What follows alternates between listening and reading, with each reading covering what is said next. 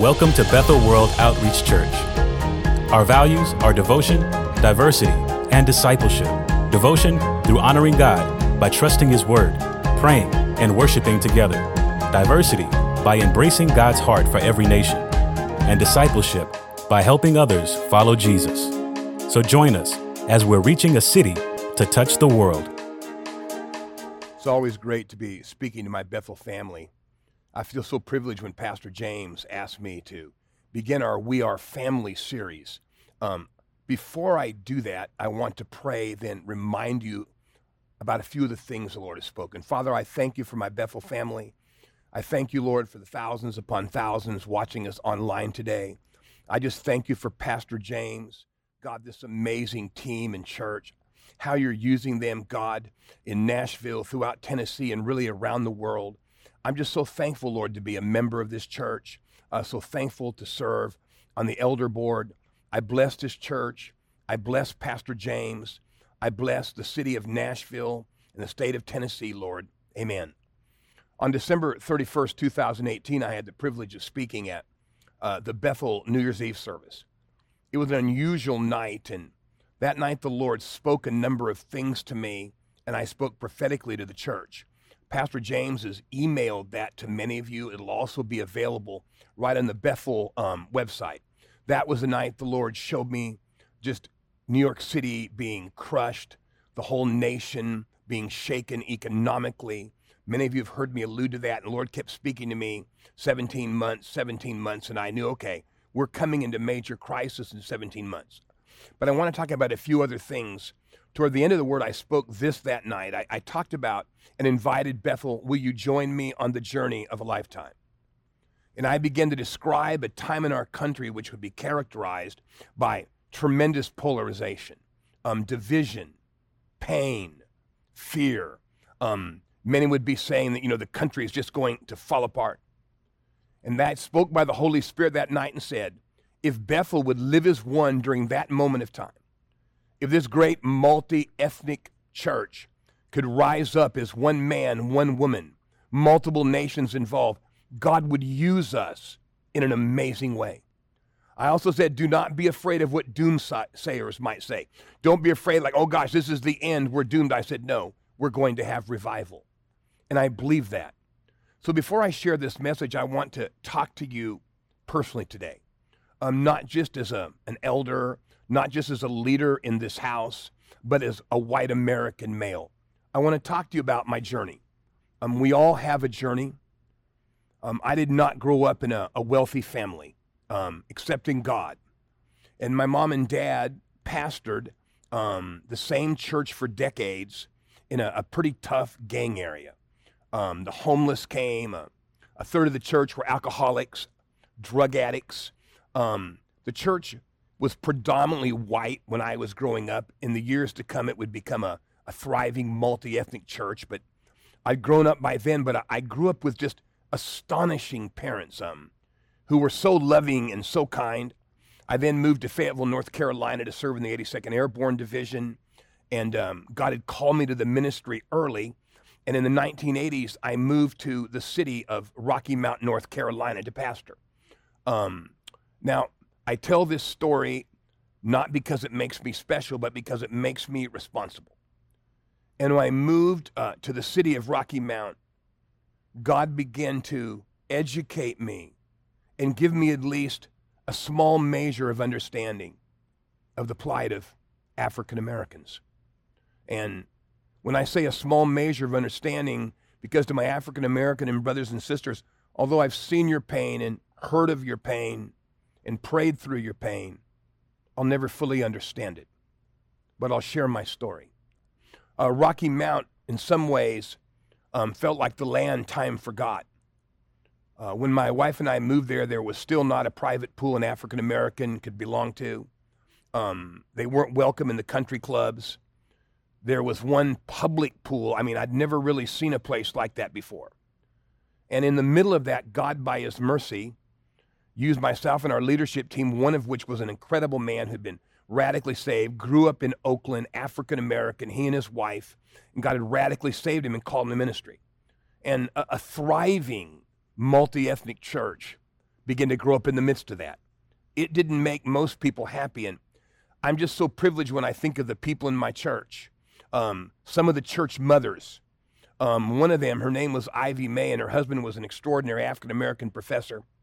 They'd marched with Dr. King. Um, she'd been there in Montgomery. She'd walk through the, the, the bus strike. And they educated me every week about the plight of African Americans and civil rights. Uh, there, are, there are things that I'll never forget. My astonishing EA, who was the wife of one of my best friends, Chris, the assistant pastor, who would be left in the bank for an hour because no one would wait on African American. The fact that when my dear friend Chris bought a house in a middle class neighborhood, he was highly educated, West Point graduate, a for sale sign went up in every house in the neighborhood. I'll never forget him weeping. And it was there in Rocky Mount that I first, I think, began to grasp my African American brothers and sisters that as a black person in America, your world is just different than mine. And it still is. Like, what's that have to do with me? Well, really, everything. Because people like me, white Americans, created a world, created a country where it's simply still far harder to be African American than white American. You know, it's interesting when you look in the scripture, there's not just the individual guilt we all bear for sin, there's a sense of corporate responsibility. In the book of Daniel, chapters 9 and 10, when Daniel prays, and he, he starts praying about idol worship and rebelling against God, he does not say they, he says we. Like he identifies with his forebears, he identifies with his people. And when I look at my family, I'm sad to say there were slave owners in my family. I'm sad to say there were Klansmen in my family. That hundreds and hundreds of my family members fought for the Confederacy, basically to perpetuate a way of life with slavery at the very center of it. I also had relatives that fought for union, like many white people in America. I had both. What does it have to do with me? Everything. I own it. I lament the fact, brothers and sisters, that the world you live in in America is still far different than mine. You know, I traveled the world in every nation. And in nation after nation, I've had to face the reality of the white man's burden.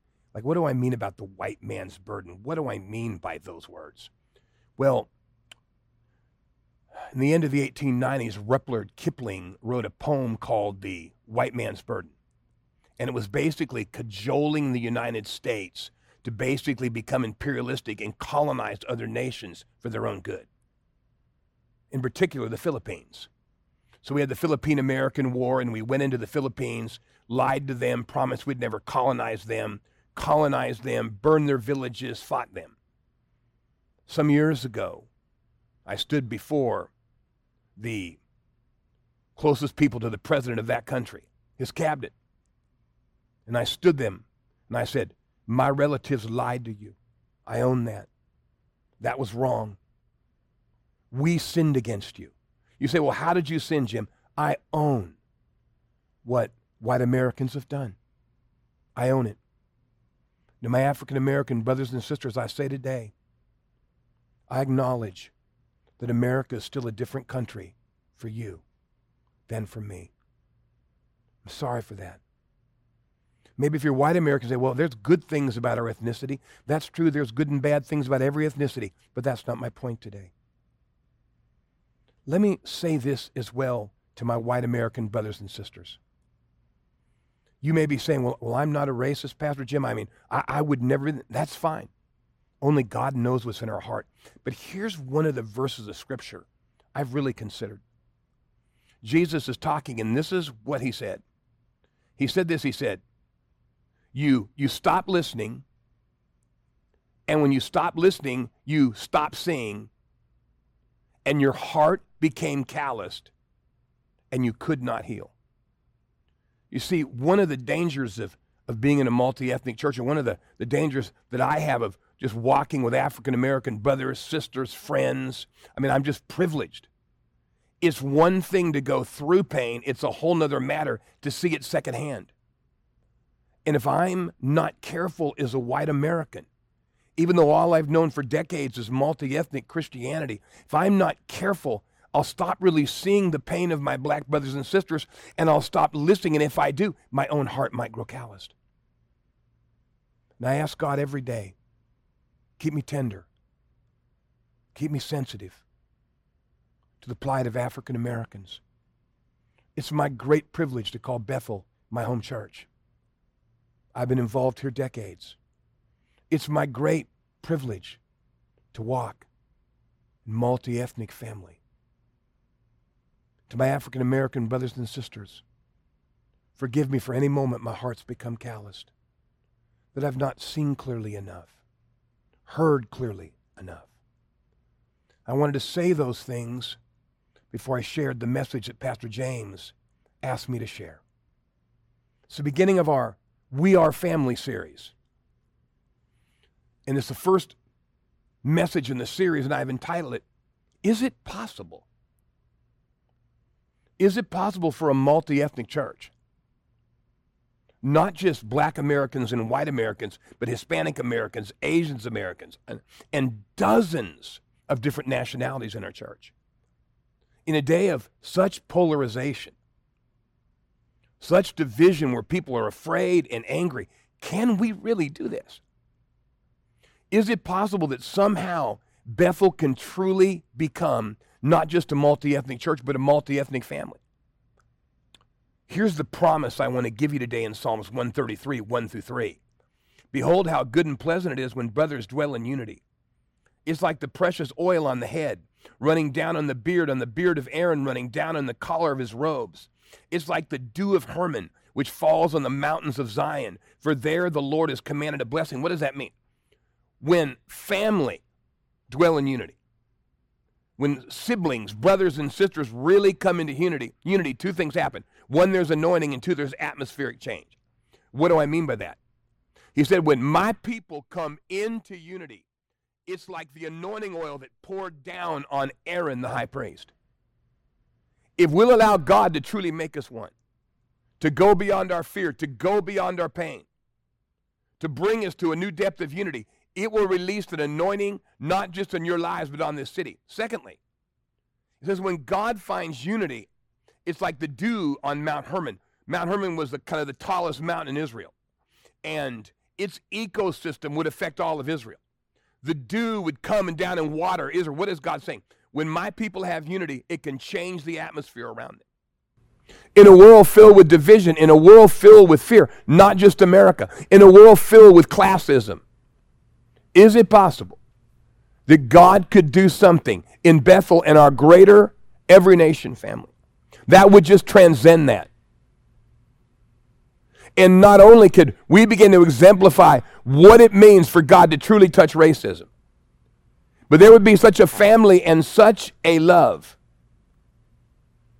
that it would change the atmosphere around us. Now, what is the problem with that? You know, typically when we think of the early church, we tend to idealize it. Oh, it was wonderful. It was amazing. They had Pentecost. And that was true. But when it came to oneness, they had their problems. I mean, you cannot escape it. It was filled with ethnic tensions. In Galatians 2 11 through 14, Paul recounts a time when Peter the apostle came and visited the church in Antioch. And when he came, he would fellowship whether you were Jew or Gentile, didn't matter what nation you were. And if you ever read your Bible, there was tremendous tension between Jews and Gentiles. The Jews would not even go into the house of a non Jew, it was unclean. They had been persecuted, they had been ethnically cleansed, they had been destroyed for centuries by Gentile nations. They hated them. Yet God was doing something where Jews and Gentiles were just fellowshipping. And when Peter came down, he had fellowship with the Jewish brothers and sisters, the Gentile brothers and sisters. But all of a sudden, some of those came down from the main ship in Jerusalem that didn't like Gentiles. And the minute they got there, Peter was so afraid about what his ethnicity would say, he no longer fellowship with Gentiles. No longer did it. The church couldn't believe it. Pain was ripping through the church. How could this man, our leader, who says he loves all ethnicities, no longer eat with us? No longer fellowship. It got so bad that in the middle of a church supper, the Apostle Paul got up and rebuked him and said, You're wrong not to eat with your Gentile brothers and sisters. Oh, filled with pain. It wasn't easy. There were class tensions. When you look in 1 Corinthians 11, 17 through 22, and get all those warnings about communion and not understanding the body of Christ, this is the reality. In their feasts, in their dinners, which preceded their fellowship meals, communion, the rich people had tons of food, had a special table, enjoying all their class, enjoying all their privileges. Why the poor and the slaves and the broken in the congregation were starving. Paul rebuked him. He said, It'd be better that you didn't even have communion. I mean, if that was not enough, the early church was filled with nationalistic tensions. You can read Acts 2 5 through 11 on the day of Pentecost and find out just how many nations were represented. That was all well and good until you get to Acts 6. And all of a sudden, the Hellenistic Jews, that means Jews who basically were not born in Israel, who did not live in Israel, had come for Pentecost and joined the church, they were angry. They were saying, listen, unless your mama was born in Israel, she ain't treated right here. That somehow, if you just weren't born in Israel, if you were like weren't born in God's chosen land, you don't matter. That in the early church, which would sweep the Roman world by early 300s, they had tensions. There were deep ethnic tensions between Jews and Gentiles. There were deep class tensions. In the book of James, the Apostle James warns pastors that listen, how dare you treat rich people one way and poor people another? How dare when rich people come, you make them a special seat in church? Nationalistic tensions. Many of the nations of the world hated each other at the time. What's the answer to that? You say, well, Pastor Jim, that doesn't sound a lot different than the day we live in. Many times here in America, we live in a bubble. I'm here to tell you, beloved, there are ethnic tensions, demography tensions, class tensions, nationalistic tensions all over the world. What is the answer to that? How does Bethel rise above that? What's it going to take? I'm going to suggest five things to you today. First of all, it's going to take investigation. In the whole context of 1 Corinthians 11 20, it talks about this is what Paul says Whoever eats the bread or drinks the cup of the Lord in an unworthy manner will be guilty concerning the body and blood of the Lord. Let a person examine himself, then eat. I have to ask the Holy Spirit to examine my heart. Is there bias in my heart? Is there prejudice in my heart? Or not just toward ethnicity, toward another nation. Maybe it's political bias. Maybe I don't like that political party.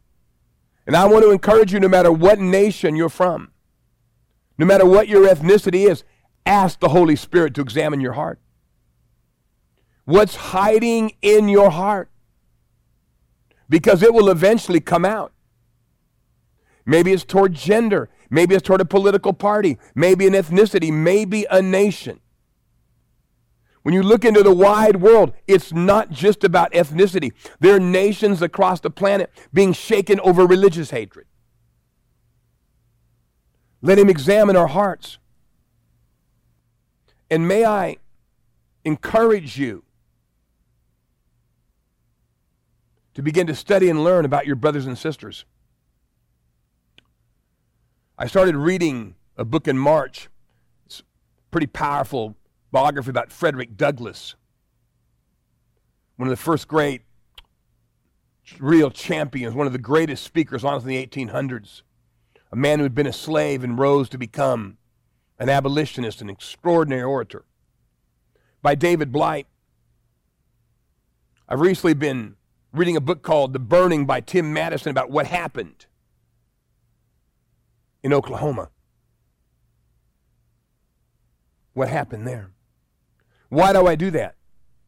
Because if I'm going to walk in true oneness in friendships with my brothers and sisters, I've got to understand them. You say, is Bethel a colorblind church? Heck no, we're not.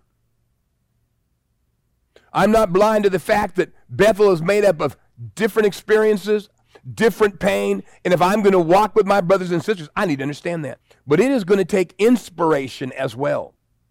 It says in 1 Corinthians 12, 12 and 13, For just as the body is one and has many members, and all the members of the body, though many are one body, so it is with Christ. For in one body we were all baptized into one body, Jews, Greeks, slaves, or free. Ooh, let's stop there. And made to drink of one spirit. What is Paul saying? We've got this thing called the body of Christ. You realize in the early church, there were not just Jews and Gentiles. There were not just different nationalities. There were freedmen and slaves. That means in a church service, there could be slaves, free men, there could be rich, poor, every type of tension. And Paul said, I'm calling that the body of Christ, and we know. He said this. But if this is going to work, if there's going to be this type of pain present, these issues, nationalistic demography, ethnic, religious, we better drink of the same Spirit. What's that mean? You best be filled with the Holy Spirit. Oh, how we need the Holy Spirit not just to examine our heart. You see, in the end, it doesn't just take inspiration, it takes perspiration to study, to pray, to cry out, God, fill me with your love. Fill me with your spirit. God, move on my heart in such a way that I can walk in unity with my brothers and sisters. We're so blessed to be here in Bethel. So blessed to be a part of that church. But I realize if I'm going to be the husband I need to be, the father I need to be, the grandfather I need to be, the pastor I need to be, the Bethel member I need to be, the friend I need to be, I've got to be filled with the Spirit. I've got to have the love of God. I've got to walk in such a way that God's Spirit can touch me. And really it takes involvement. It says in Acts 2:46 and day by day they were attending the temple together and breaking bread in their homes.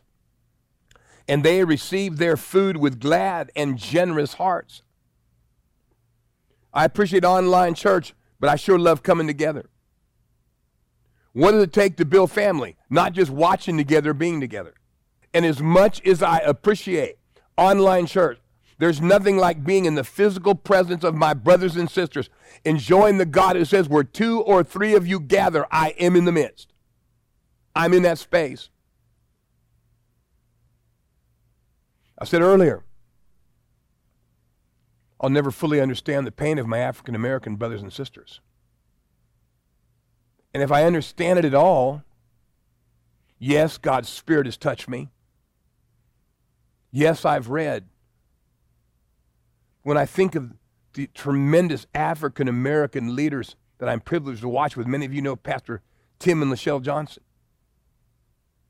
like my own blood. We've walked together decades. Brett Fuller and Cynthia Fuller, years they've walked. James and Debbie Lowe, I could go on and on. Why do I say that? It's because of the privilege of walking for decades with my African American brothers and sisters that I can begin to glimpse the fact that the America I love is different for them than it is for me. Well, you may say, well, it's better than it was. Better than it was isn't enough. Many say, well, Pastor Jim, we're like back to the, the 1960s again. I lived through the 1960s. It may not be that intent, but here's what God told me. He said, You're walking back through the 60s because I'm going to finish what I started then. God's doing surgery on the sin of racism in America. And to me, it's not because I've read about it. It's not because I've heard about it. It's because I've seen its reality mirrored in the eyes of my African American friends. I don't have to be afraid when my, my kids are out at night. My African American friends, many times they are afraid. I'm so sorry for that. I'm sorry for the world you live in. That's why this will never be a colorblind church. It just won't be. Because God's not that way. He says every tribe and tongue and nation come together. For those of you who are African American, thank you for not quitting. Thank you for still loving. Fourth, I want to talk about the whole principle of identification and identity. Acts, pardon me, Galatians 3:26 is a powerful verse. Galatians 3:26. There is neither Jew nor Greek, there is neither slave nor free, there is no male and female, for you're all one in Christ Jesus. Let me tell you, first of all, what that doesn't mean. Let me tell you what does it. Further, it doesn't mean that we don't have different ethnicities. I'm white American. There are African Americans here, Hispanic Americans here, Asian Americans here, and scores of nations. I think there's 60 nations represented in Bethel. So it doesn't mean we don't have different identities. There's neither slave nor free. That doesn't mean we don't have different demographics. That doesn't mean there aren't some people in the world freer than others. There's no male or female. That doesn't mean there really aren't male and female. What does it mean? So, what doesn't? Here is what it means. How many of you have heard of identity theft? Where all of a sudden your accounts can be emptied, your passwords are gone, and it's like your identity is stolen. And this is not an easy word to hear, but in 1 Peter 2 9, it's speaking of Christians, you're a chosen race, a royal priesthood, a holy nation. What does that mean? That means in the end, God is not just out to have a multi ethnic church. In the end, God is looking for a group of people whose highest point of identity is not their gender, is not their demographic, is not their nation, it's not their ethnicity, it is Christ. Through my first birth, I was born a citizen of the United States. I was born Caucasian, although I have quite a background Scotch, Irish, English, French, Welsh, Potawatomi, and a bit of Cherokee. That's hard to see. That, that was my first birth. I appreciate it. You have a first birth. You were born in a country. Maybe it was Nigeria. Maybe it was Germany. Maybe it was the United States. Maybe it was China. Maybe it was Japan. Maybe it was Singapore. You have a first birth. You're male or female. You have an ethnicity. But in that process that night, I heard the Holy Spirit say this, December 31st, rise up to your new birth. And so what I've had to say is, Lord, help me how I think about everything in America. Help me to think about it not as a white man, but as a Christian man. You say that's radical. No, no, that's the Bible. And that's, I've seen the world so differently. How would Christ think, see, vote, do? So Paul's appeal is not that we deny our first birth, it's that we value our second birth. I am a Christian. Paul was hated by his own ethnicity, despised by them, persecuted by them, hounded by them, so we could reach people like you or I. What am I saying? One Lord, one faith, one baptism.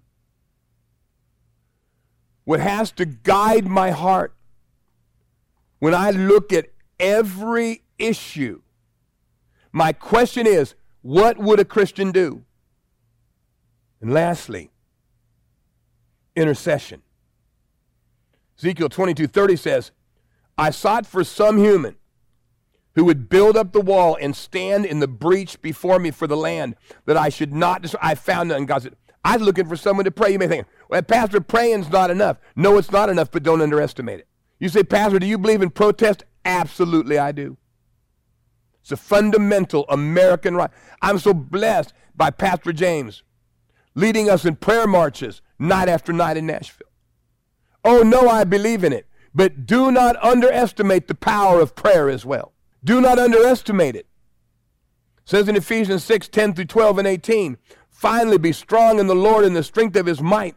Put on the whole armor of God, that you may be able to stand against the schemes of the devil. For we do not wrestle against flesh and blood, but against the rulers and authorities, against the cosmic powers over this present darkness, against the spiritual forces of evil in the heavenly places. Praying at all times in the Spirit, with all prayer and supplication. To that end, keep alert with all perseverance. What am I saying? Whether it's racism, and the very knife of God is cutting at that in the heart of our nation. Whatever it might be, it's not just about flesh and blood. It's not just about humans. We know there is a very spiritual battle that comes to lie and make us afraid. And yes, I believe in protesting, but I also believe in the power of prayer. I believe in the power of intercession because there's a very real devil that lies and preys upon the human heart. You know what I'm saying? Well, I've prayed enough. Oh, no, we've never prayed enough. You can never intercede enough. Let me stop and say this now. Bethel, it is your hour. Black American, white American, Asian American, Hispanic American, whatever nation you were born in, why you're here, male, female, senior citizen, teenager, child, rich, poor. This is our hour. Can we rise above our pain and claim his name? Can we somehow, by staying filled with the Spirit and loving God and loving one another and praying and walking together as Christians. Oh no, not colorblind. Oh no. We see ethnicity, yet never losing sight of our calling. Never losing sight of who we are. Let me share this one thought with you again. December 31st, 2018. Bethel, join me on the journey of a lifetime. Bethel, join me on the journey of a lifetime. Let's pray. Holy Spirit, I thank you for my Bethel family. I bless them. I thank you for them. Lord, it is such a privilege to walk with my Bethel family my greater every nation family. An hour of turmoil, an hour where the country seems so fragile, things are polarized, people are afraid. You've called us to rise up as one man, one woman. You've cry, called us to rise up as a multi ethnic people, as Christians, known by our love for you and one another. Amen. Thank you very much. God bless you, my Bethel family.